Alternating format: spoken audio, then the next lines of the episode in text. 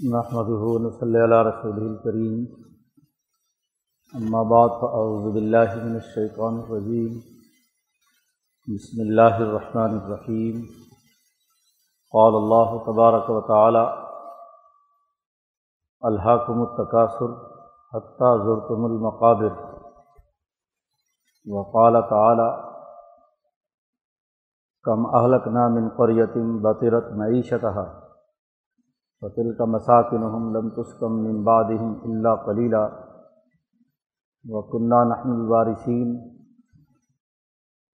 وقال النبی صلی اللہ علیہ وسلم کانت بنو اسرائیل تسوسهم الانبیاء علامہ حلق نبی علفہ نبی آخر. علا نبی آبادی فیقون خلفاء فیقسرون وقال النبی صلی اللہ علیہ وسلم، لا تزال طائفة من امتی قائمین علی الحق، لا يضرهم من خالفهم. صدق اللہ مولانا العظیم وصدق رسوله النبی الکریم معزز دوستو قوموں کی ترقی ان کے اجتماعی نظام کی درستگی سے ہوتی ہے۔ دین اسلام ملکوں اور قوموں کے نظاموں کو درست کرنے کے لیے دنیا میں آیا ہے۔ تمام انبیاء علیہ السلام کی دنیا میں آنے کا مقصد ارتفاقات کا ایسا نظام قائم کرنا ہے کہ جس کے ذریعے سے انسانی مسائل حل ہوں۔ سہولتوں کا ایسا نظام اور طریقہ کار وضع ہو جائے جو تمام انسانوں کے لیے مشکلات کو کم کرنے، انسانیت کی ترقی کے لیے کردار ادا کرنے والا ہو۔ امام شاہ ولی اللہ دہلوی فرماتے ہیں کہ انسانی سوسائٹی میں ایک نظام کی حیثیت ایسی ہی ہے جیسے انسانی جسم میں دل کی ہوتی ہے۔ انسانی جسم میں سے دل اور اس کا کام کرنے کا طریقۂ کار ختم کر دیا جائے، دل اپنے فنکشن توڑ دے، تو انسانی جسم جیسے مردہ ہو جاتا ہے، ایسے ہی سوسائٹی مردہ ہو جاتی ہے۔ جب اس کا نظام صحیح خطوط پر قائم نہ رہے۔ گندا خون دل سپلائی کرے پورے جسم میں تو سوائے موت کے اور کچھ نہیں۔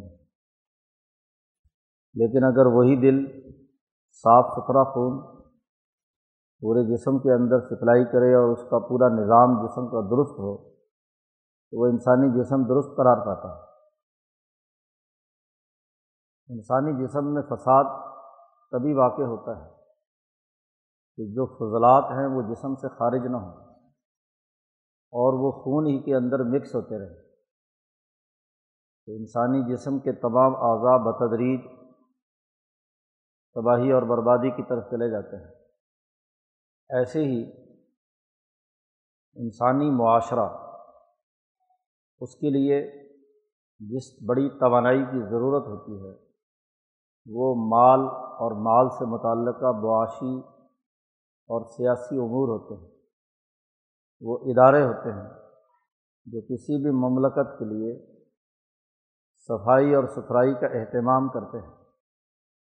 اور اگر صفائی کے بجائے وہی ادارے جسم کے اندر گندگی پھیلانے کا باعث بن جائے وہ مال جو انسان کو توانائی فراہم کرتا ہے، توانائی کے ساتھ ساتھ وہ اس میں تمام فرسودہ چیزیں بھی شامل ہونے لگ جائیں۔ انسانیت کے لیے وہ تباہی اور بربادی کا باعث بننے لگے تو وہ معاشرہ موت کی گھاٹ اتر جاتا ہے۔ امام شاہ ولی اللہ فرماتے ہیں، اے علم ان الرسوم من الارتفاقات منزلۃ القلب من جسد الانسان۔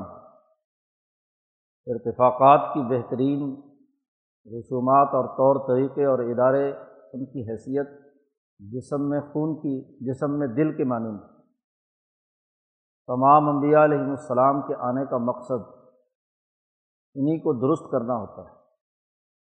تمام نوامی سے الہیہ اسی کی طرف اشارہ کرتی ہیں۔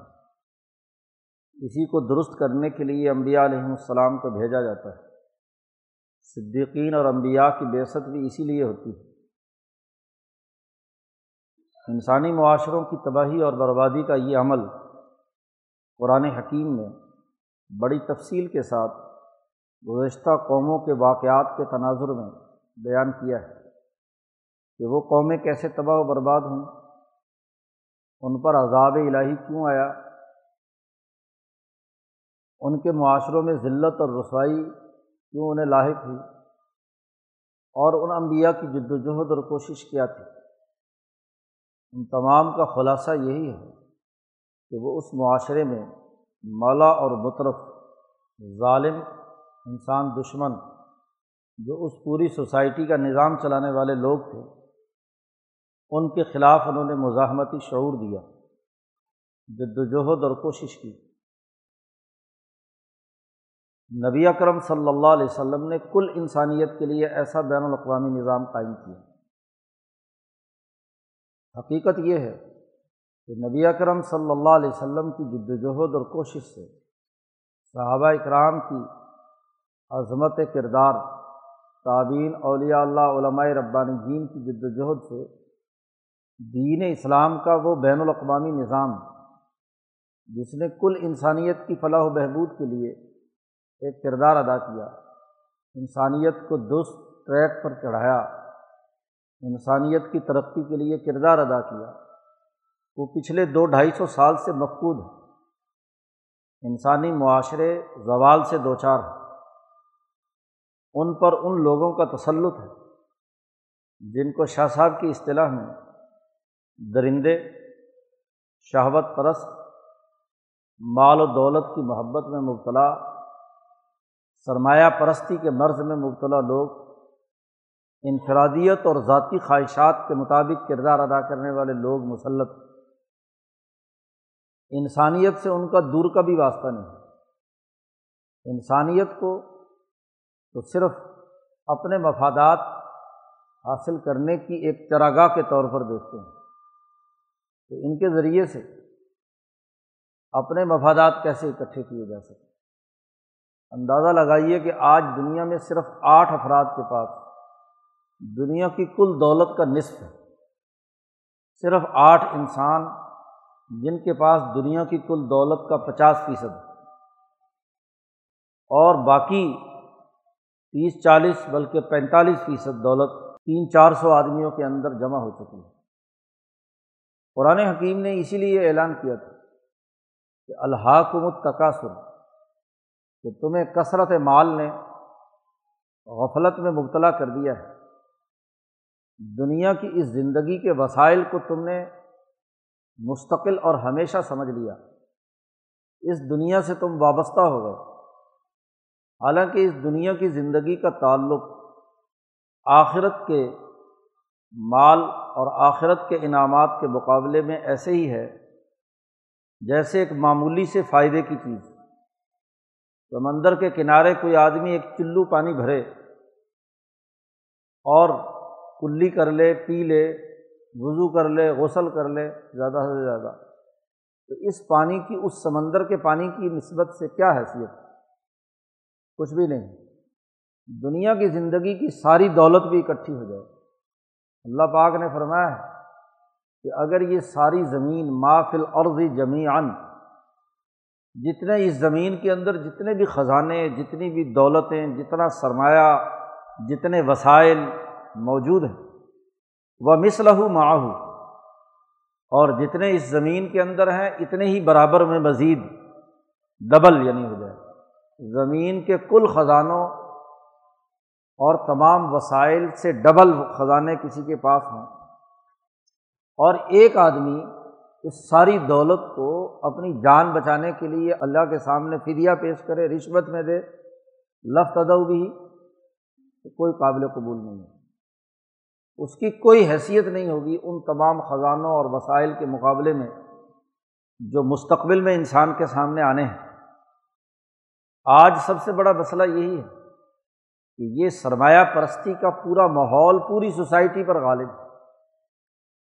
اب آپ دیکھیے کہ وہ دین جس نے اس بات کا ہمیں حکم دیا کہ رشوت دینے والا اور رشوت لینے والا، راشی و المرتشی قلعہ فنار دونوں جہنمی ہیں۔ ذرا موت کے بعد جہنم کا تصور کیجیے وہ آگ دیکھیے جو اس دنیا کی آگ سے سو گنا زیادہ طاقتور ہے۔ اس دنیا کی آگ میں کوئی جلنا چاہتا ہے؟ نہیں۔ یہاں اگر اس کا تھوڑا سا جسم جھلس جائے تو اس کے لیے ناقابل برداشت ہوتا ہے۔ اور اس آگ کا ٹمپریچر تو اس دنیا کی آگ سے ستر گنا، سات سو گنا یا سات ہزار گنا جتنا مرضی آگے ضرب لگاتے جاؤ۔ اس کا ٹمپریچر تو اس سے کہیں زیادہ ہے۔ لیکن اس دنیا کے اندر اللہ نبی اکرم صلی اللہ علیہ وسلم فرماتے ہیں کہ یہ جو لوٹ خسوٹ کا رشوت کا عمل یہ انسانی سوسائٹی کے لیے اس جہنم کی آگ کا سبب بنتا ہے۔ رشوت کی مقدار کتنی ہوگی؟ پوری دنیا کے وسائل کے برابر تو نہیں ہو سکتی۔ لیکن اس رشوت کی اساس پر جو عمل ہوتا ہے، پورے معاشرے کے لیے جو تکلیف دہ بات ہوتی ہے، خاص طور پر مصیبت زدہ جو جبر سے رشوت دے رہا ہے، اپنے کسی جائز کام کے لیے، اس کو جو اذیت اور تکلیف ہوتی ہے، اس سے کہیں زیادہ تکلیف اس انسان کو جس نے انسانوں کو تکلیف دے کر یہ مال و دولت جمع کی، اس کے لیے سخت وعید سنائی۔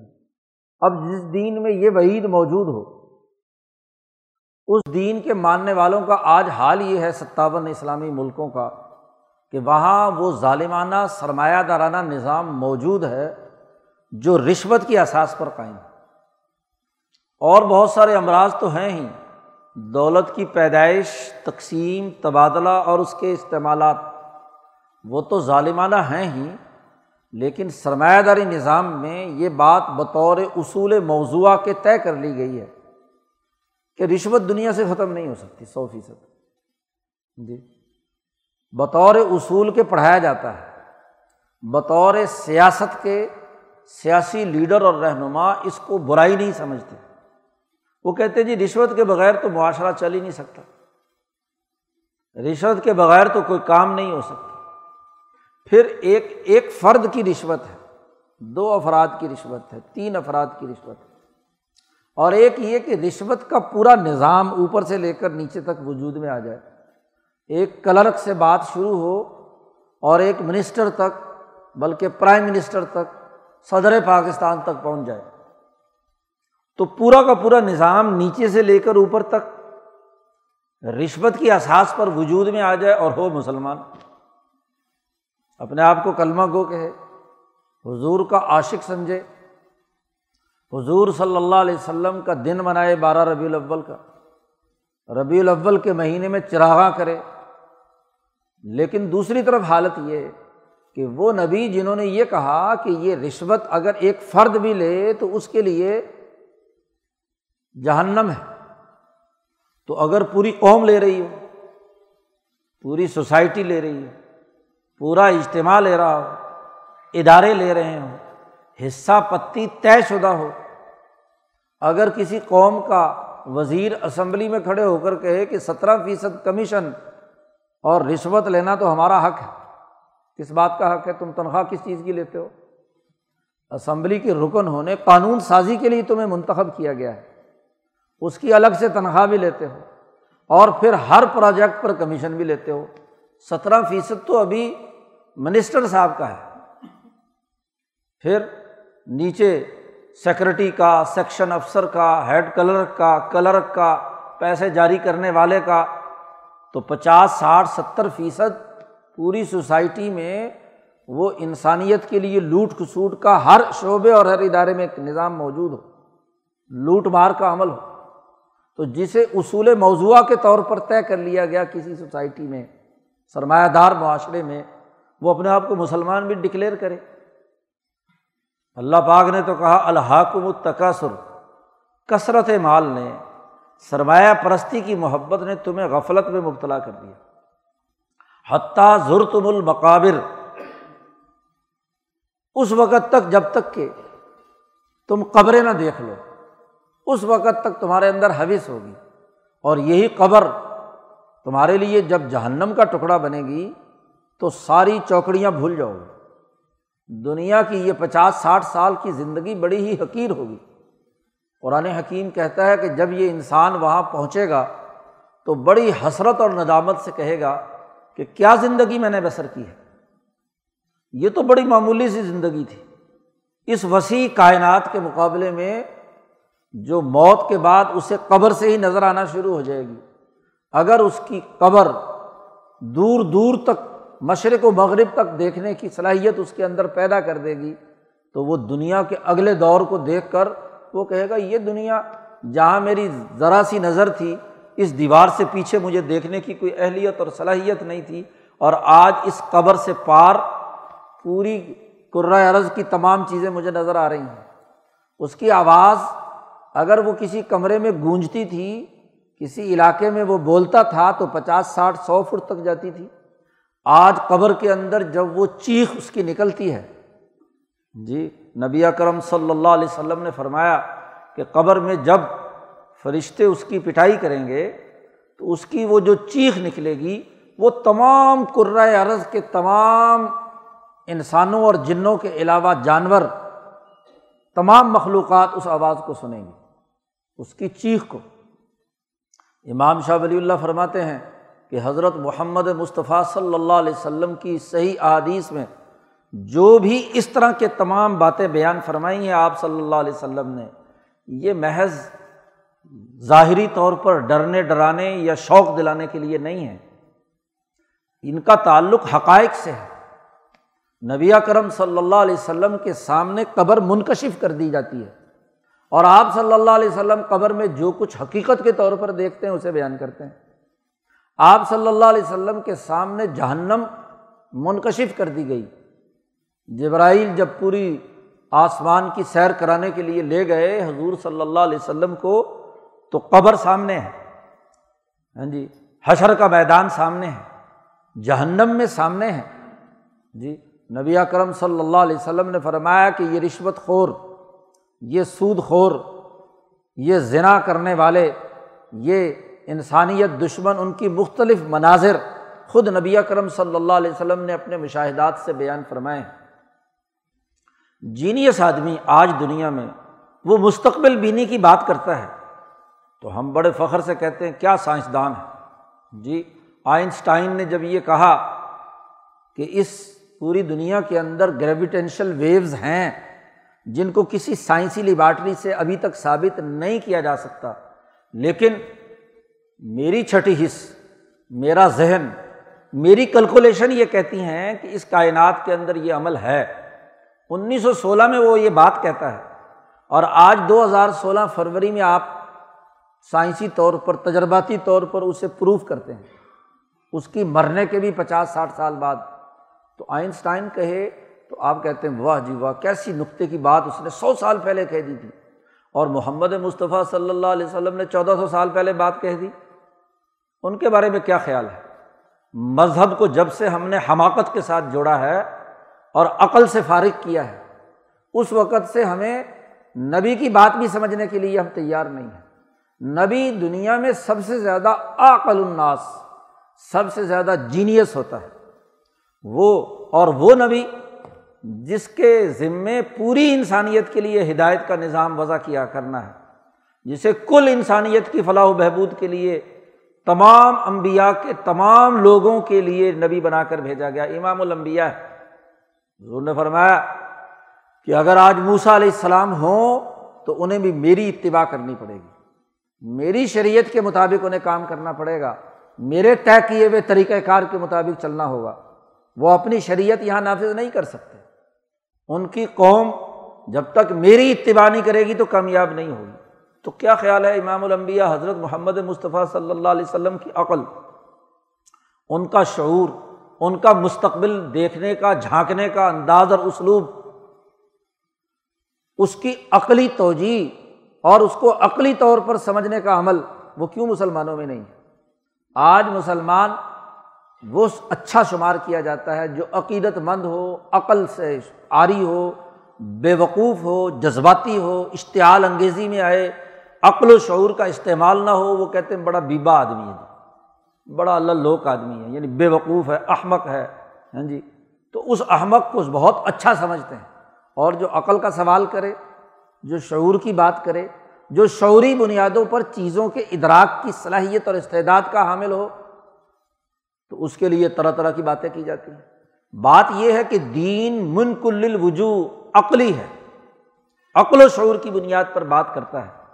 بالخصوص امام انقلاب مولانا عبید اللہ سندھی فرماتے ہیں کہ موت کے بعد سے لے کر حشر کے میدان اور جنت اور جہنم تک کے تمام معاملات ایک عقلی نظام کے تحت ہے وہ عقل سے ماورا نہیں، جو چیز عقلی تھی، اسے لازمی قرار دے دیا۔ کہ جی نہیں جی یہاں عقل کا کوئی دخل نہیں ہے۔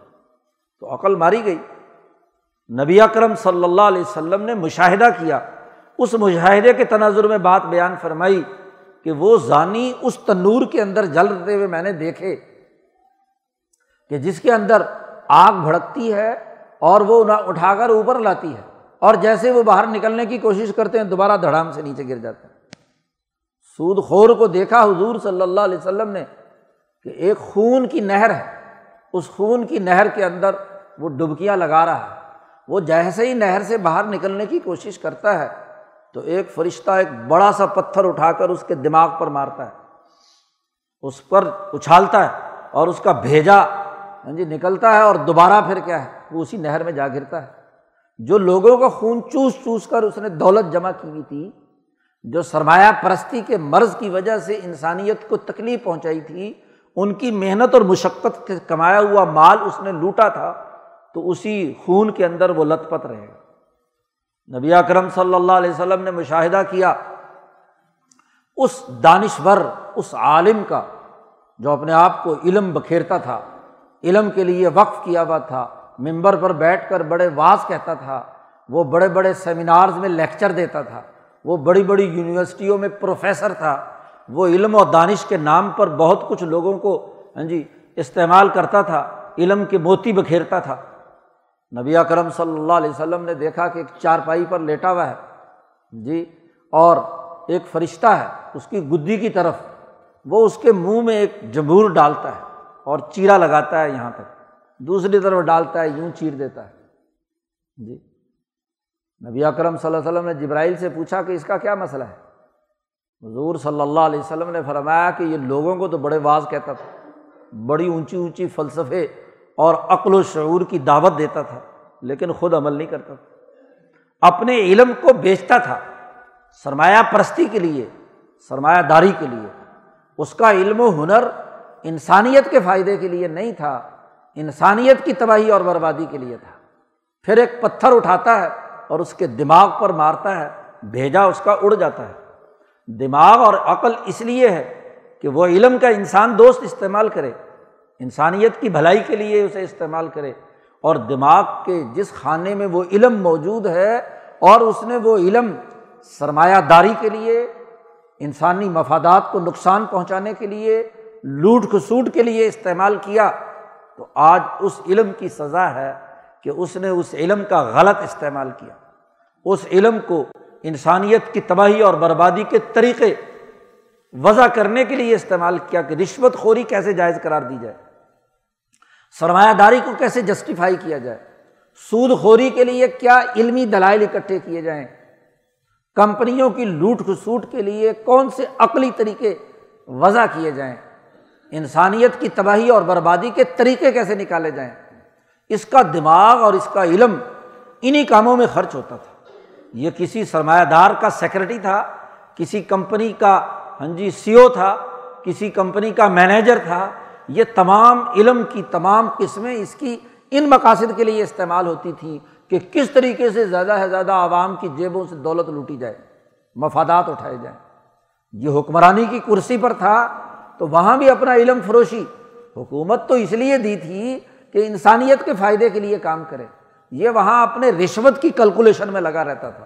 دفتر میں آتے ہی سرکاری مال سے کیا ہے؟ ٹیلی فون کرتا ہے، زمینیں خریدتا ہے، رشوت کے طور طریقوں پر غور کرتا ہے، فائلیں دبا کر رکھتا ہے کہ اس کے ذریعے سے کیسے لوگوں کی جیبوں سے پیسے لینے ہیں۔ اس کے پاس علم تھا، یہ علم فروش تھا، مقدمے لڑتا ہے، مقدموں کے فیصلے کرتا ہے، جج صاحب ہے۔ جی؟ یہ مولوی صاحب تھے، ان کے پاس دین کا علم تھا اور علم کے نام پر یہ فتویٰ فروشی کرتا تھا۔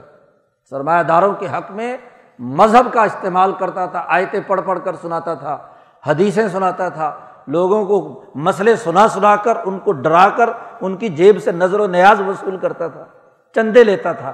مسجدیں بڑی بڑی، بلڈنگیں بڑی بڑی، عمارتیں بڑی بڑی بناتا تھا۔ علم کو اس نے بیچا، اس انسانیت دشمنی کے لیے اس غلط سسٹم کے لیے، تو اس کے نتیجے میں اللہ نے کیا سزا دی؟ کہ وہ دماغ جو تم نے ستر سال اس دنیا کے اندر، بلکہ آج کل تو چالیس پچاس سال سے زیادہ نہیں، چالیس پچاس سال کے بعد ویسے ہی ریٹائر کر کے سرمایہ داری نظام والے کہتے ہیں، جاؤ بھاگو۔ امبیا علیہم السلام اور اولیا اللہ تو ستر ستر اسی اسی سال انسانیت کی خدمت کا کام کرتے ہیں۔ جب انسانیت کے لیے نفے کا علم ہوتا ہے، تو وہ کبھی ریٹائر نہیں ہوتا۔ وہ بڑھاپے میں بھی اور اگر نہیں، زبان نہیں چلتی، تحریر نہیں ہو سکتی، تو قلب سے، اپنے دل کی توجہ سے انسانی دلوں کو کھینچ کر ان کے لیے دعا کرتا ہے ان کی بھلائی کے لیے کام کرتا ہے اس کی تو کوئی ریٹائرمنٹ نہیں ہوتی۔ اور یہ سرمایہ داری نظام چالیس پچاس سال استعمال کرنے کے بعد، پورا جسم نچوڑ کے بعد کہتے ہیں سٹیا گیا بوڑھا، اس کو پھینکو بار اب نیا خون، نئے جوان ہاں جی نئے تعلیمی نظام کے تحت ملازم بنائے جائیں اور ان کا خون نچوڑنے کے لیے کام کیا جائے۔ اور اس نوجوان کو بارہ بارہ گھنٹے استعمال کروا کے ہاں جی وقت سے پہلے بوڑھا بنا کر کیا ہے؟ اب تو وہ ساٹھ سال والا مسئلہ بھی نہیں رہا۔ چالیس پچاس سال جیسے ہی تنخواہ بڑھی اور انکریمنٹ آگے لگنے لگی، انہوں نے کہا، اب یہ بوجھ ہو گیا کمپنی پر، اٹھاؤ اور پھینکو اور نیا خون سستے داموں لے لو۔ یہ سرمایہ داری کی لانت ہے۔ ہر آدمی اس سرمایہ داری کی لانت میں جکڑا ہوا ہے اور اس کے ساتھ اپنی بیتتی ہے۔ اور قرآن کہتا ہے کہ جب تم مشاہدہ بھی کرتے ہو، تجربہ بھی کرتے ہو اور پھر بھی اس کے خلاف کوئی مزاحمت نہیں کرتے، تو اس سے بڑا بے عقل کون ہوگا؟ اس سے زیادہ غافل کون ہوگا؟ آج دوسری دنیا کا نوجوان، وہ ان تمام مصیبتوں میں مبتلا ہے۔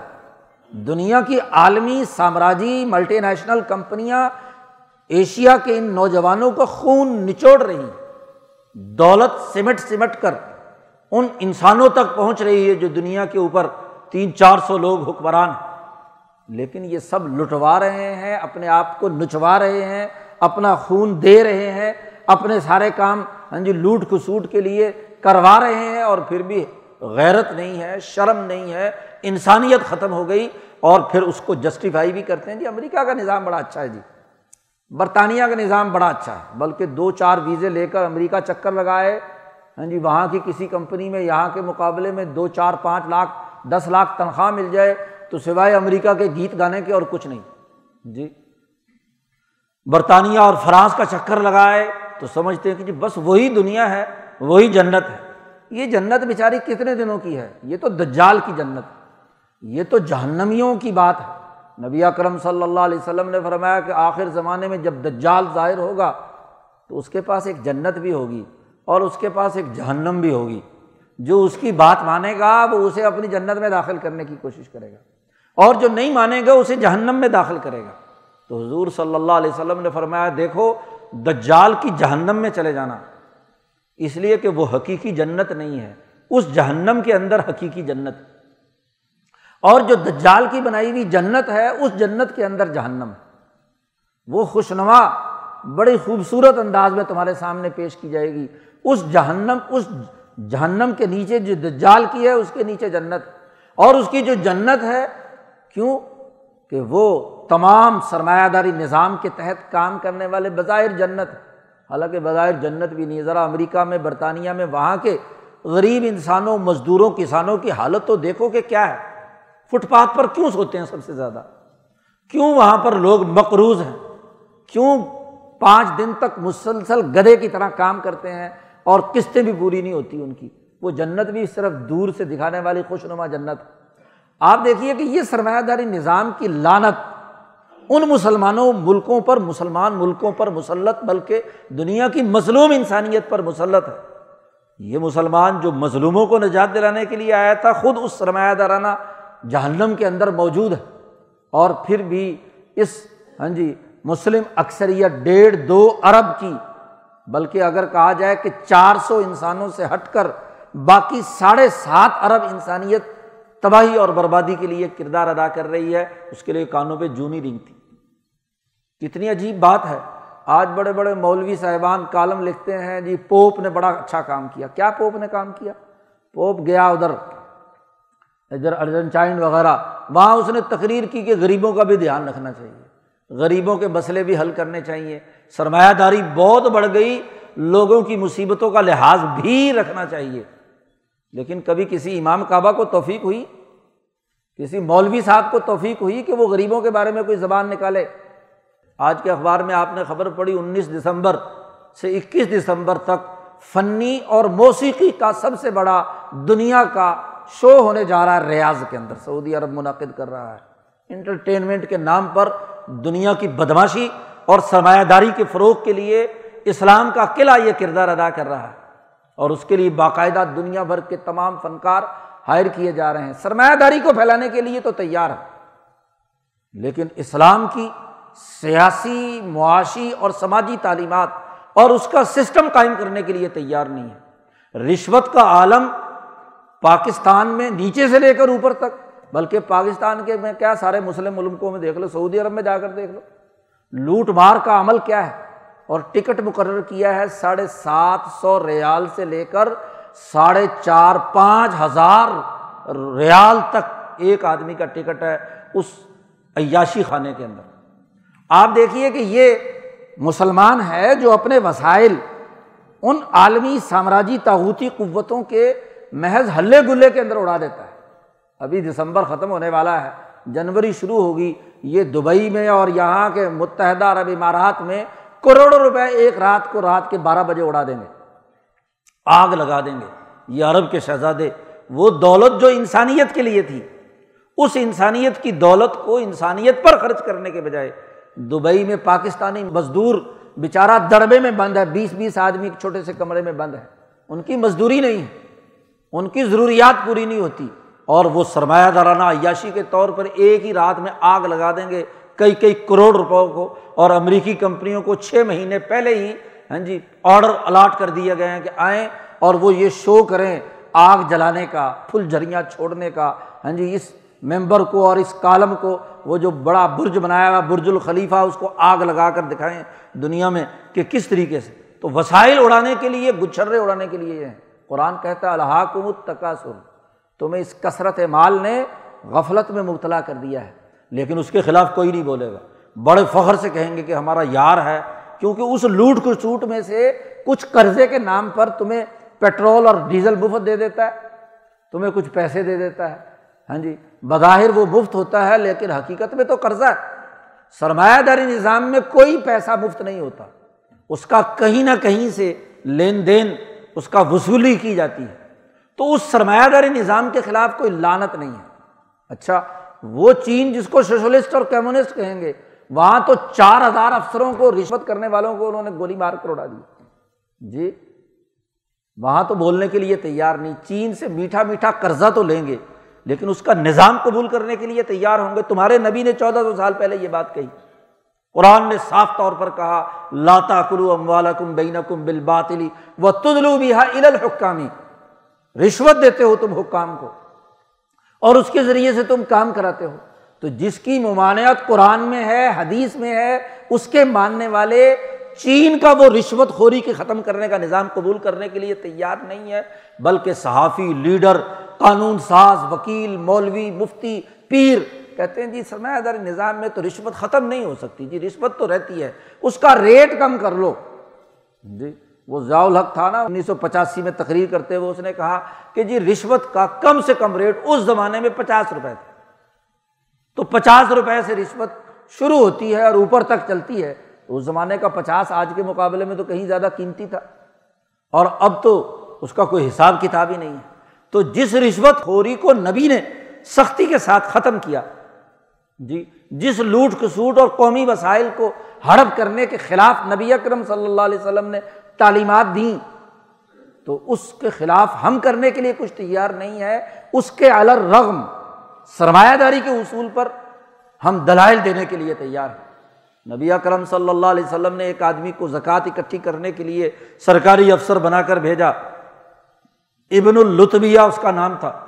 وہ زکوٰۃ زکوت اکٹھی کر کے لایا، حضور صلی اللہ علیہ وسلم کو سارا حساب کتاب دیا کہ فلاں قبیلے سے اتنی زکوٰۃ ملی، فلاں سے ایسی ملی، اتنی ملی۔ بیت المال میں جمع کرانے کے بعد جو پیسے بچے، اس نے اپنی جیب میں ڈالے اور چلتا بنا۔ تھوڑی دوری گیا تو حضور نے اسے بلایا، واپس آؤ۔ یہ پیسے کہاں سے آئے؟ پیسے کہاں سے آئے؟ اس نے کہا جی بات یہ ہے کہ جہاں جن قبیلے والوں کے پاس میں زکوٰۃ لینے گیا تو انہوں نے مجھے ہدیہ دیا ہے۔ ہدیہ دیا ہے۔ تو حضور صلی اللہ علیہ وسلم نے فرمایا کہ تو اپنی ماں کے گھر میں بیٹھا ہوتا تو قبیلے والے چل کر آ کر تجھے ہدیہ دیتے۔ یہ تو سرکاری پیسہ ہے۔ دو ہی صورتیں ہیں۔ یا زکوٰۃ کا حساب کتاب تو نے صحیح نہیں کیا۔ جس کے بدلے میں تجھے کیا ہے؟ یہ ہدیہ دیا جا رہا ہے۔ اور سرکاری افسر کا ہدیہ کیا ہوتا ہے؟ کوئی ہدیہ نہیں ہے۔ تمام فقہ کی کتابوں میں لکھا ہوا ہے، قاعدہ ضابطہ ہے، طے شدہ۔ کہ کوئی آدمی کسی کے پاس سرکاری عہدہ آ جائے، قاضی بن جائے، حکمران بن جائے، تو جو اس کے حکومت میں آنے سے پہلے جن رشتے داروں کے ساتھ یا دوستوں اور یاروں کے ساتھ اس کا لین دین تھا، ہدیہ دینے لینے کا، ان کا ہدیہ تو ہدیہ ہوگا۔ اس کے علاوہ جو آدمی بھی جو پیش کرتا ہے وہ رشوت وہ رشوت ہے، وہ حرام ہے۔ وہ لینا ناجائز ہے اس قاضی کے لیے، اس حاکم کے لیے، اس جج کے لیے، اس حاکم وکیل کے لیے، اس نمائندے کے لیے۔ اور عہدہ قوم کی امانت ہے، اجتماعیت کی ذمہ داری ہے۔ اور یہاں منسٹر صاحب کہتے ہیں کہ سترہ فیصد ہمارا حق ہے، کس بات کا حق ہے؟ تم گھر میں بیٹھے ہوتے، منتخب نمائندے نہ ہوتے، تمہارے پاس یہ عہدہ نہ ہوتا تو تمہیں وہاں آ کر کوئی دیتا؟ جس نبی نے اتنی سختی کی، آج اس نبی کے ماننے والے ان تمام کو شیر مادر کی طرح ہضم کر رہے ہیں۔ اور اس کے خلاف کسی قسم کی کوئی مزاحمتی سوچ نہیں۔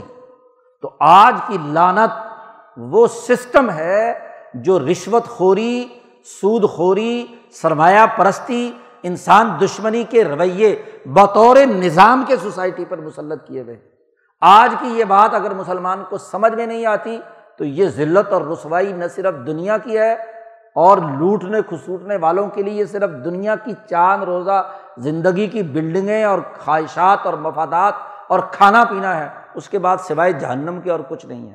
کتنا ہی اس کا عقیدہ اچھا ہو، یاد رکھو عقیدہ اچھا بھی ہو، تو وہ تو جہنم سے سزا ملنے کے بعد اس کا نتیجہ ہے کہ جنت میں جائے گا۔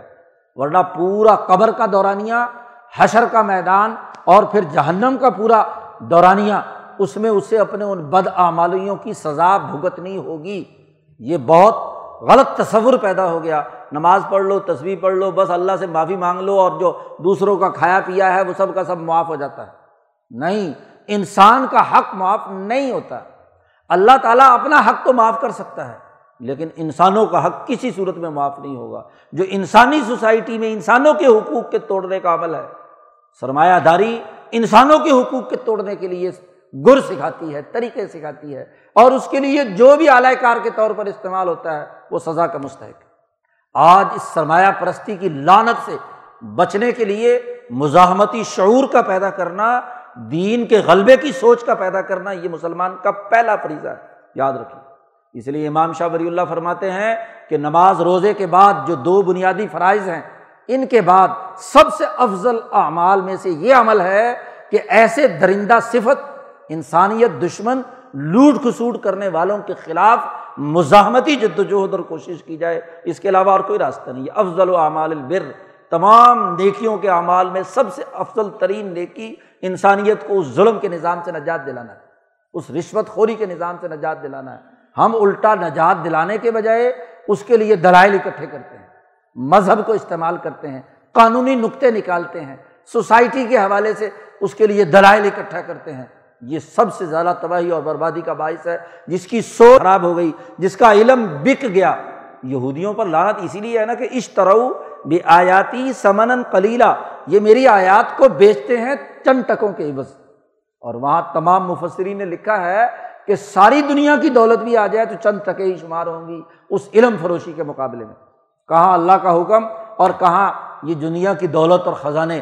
تو اس لیے ایک مسلمان جس کی نظر وسیع ہے، جس کو مستقبل کی فکر ہے، جسے انسانیت کو وسیع ترین تناظر میں دیکھنے کی ضرورت ہے، اس مسلمان کو اس تنگنائی سے نکلنا ہے، اس جمود سے نکلنا ہے، اس سرمایہ پرستی کے ماحول سے نکلنا ہے۔ اپنی نظر وسیع کرنی ہے اور انسانیت کی ترقی اور فلاح و بہبود کا نظریہ رکھنا ہے۔ اللہ تعالیٰ ہمیں دین کو سمجھنے شعور رکھنے اور اس کے مطابق کردار ادا کرنے کی توفیق عطا فرمائے وہ آخر الداوانہ الحمد للہ رب العالمین۔